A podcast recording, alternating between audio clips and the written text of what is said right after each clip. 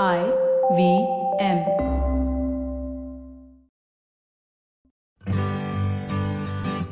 Hi, I'm Utsav, a behavior researcher by training and a slow traveler by passion. Postcards from Nowhere is a travel podcast where I condense a decade of travel experiences and explore not just the where, but also the why and how to travel. My stories emerged from slow traveling the less explored parts of the world Bosnia and Herzegovina, Armenia, Uzbekistan, and even China. At the end of each story, I give practical tips and new ideas about how to travel better. This week, I take you to a place deep in South America where distance and time have stamped their authority, a place which reminds us of our insignificance.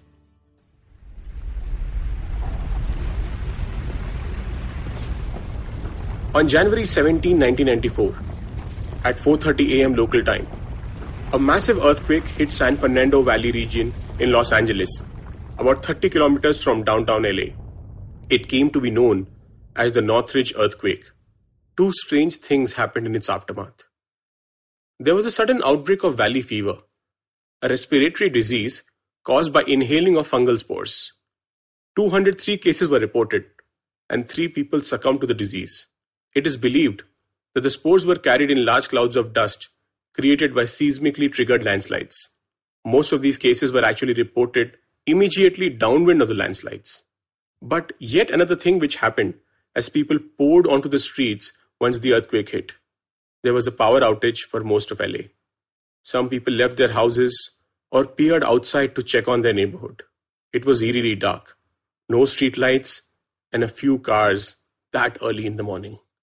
People had looked into the dark sky to see what some anxiously described as a giant silvery cloud over the shaken city. People panicked.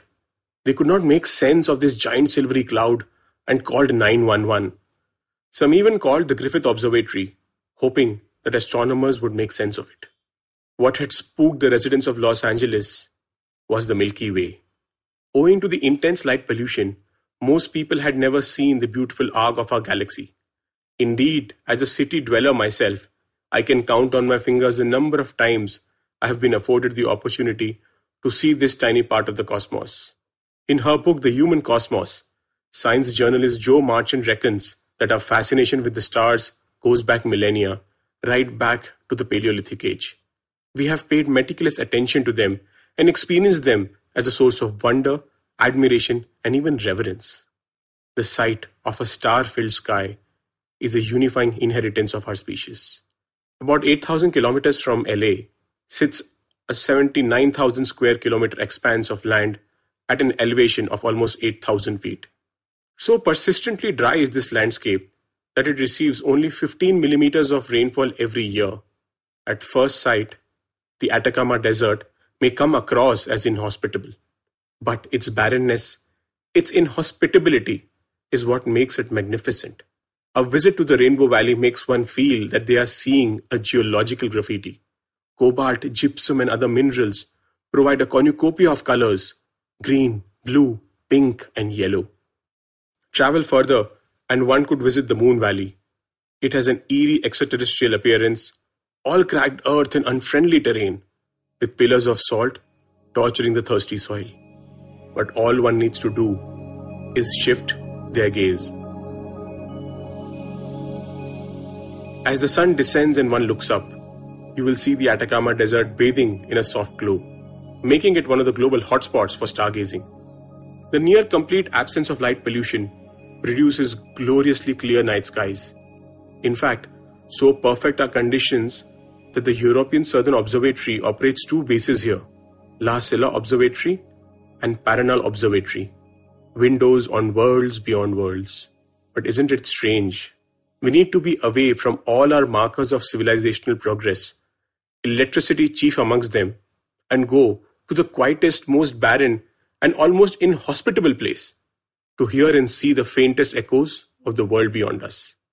We need a piece of land bang in the middle of nowhere to peer into the cosmos and see everywhere. But once again, I want you to shift your gaze and look at the desolate earth of the Atacama Desert. It only supports a few hardy species of lichen, algae, fungi, and bacteria. They mostly survive by clinging to mineral and salt deposits that concentrate moisture for them. These microbes often enter states of suspended animation during dry spells, waking up only when they have enough water to get by. So in 2017, when a freak rainstorm swept through the Atacama, it led to a wildflower bloom. Kilometers upon kilometers of the desert were carpeted by flowers of various hues, transforming the landscape, showing shades of the rich biodiversity of the nearby Patagonian region. Water truly gave life to a once barren land. But those microbes, who survived on mineral and salt deposits, met with a cruel fate. Majority of them in the soil were wiped out. The scientists trace this massacre back to the very thing that allows the microbes to survive in the Atacama their ability to hoard water. Under normal conditions, their miserliness pays off.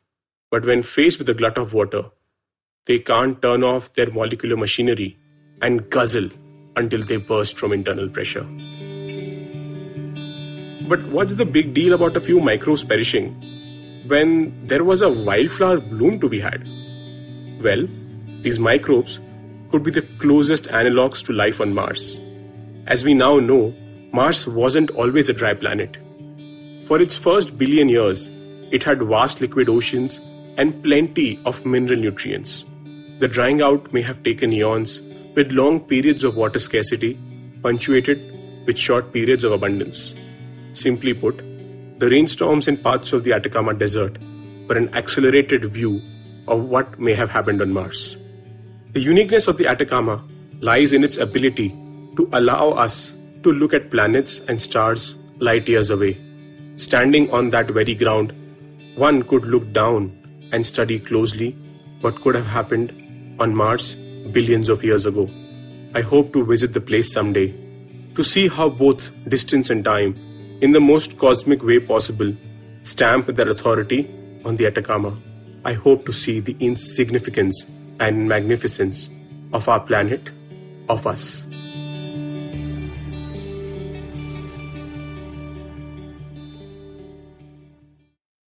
If you like this podcast, don't forget to check out other interesting podcasts on the IVM network. You can listen to us on the IVM Podcast app or ivmpodcast.com. You can also follow us on our social media. We are at IVM Podcasts on Twitter and Instagram. If you want to reach out to me, I am Utsav Mamoria on Twitter and YV Travel 42 on Instagram.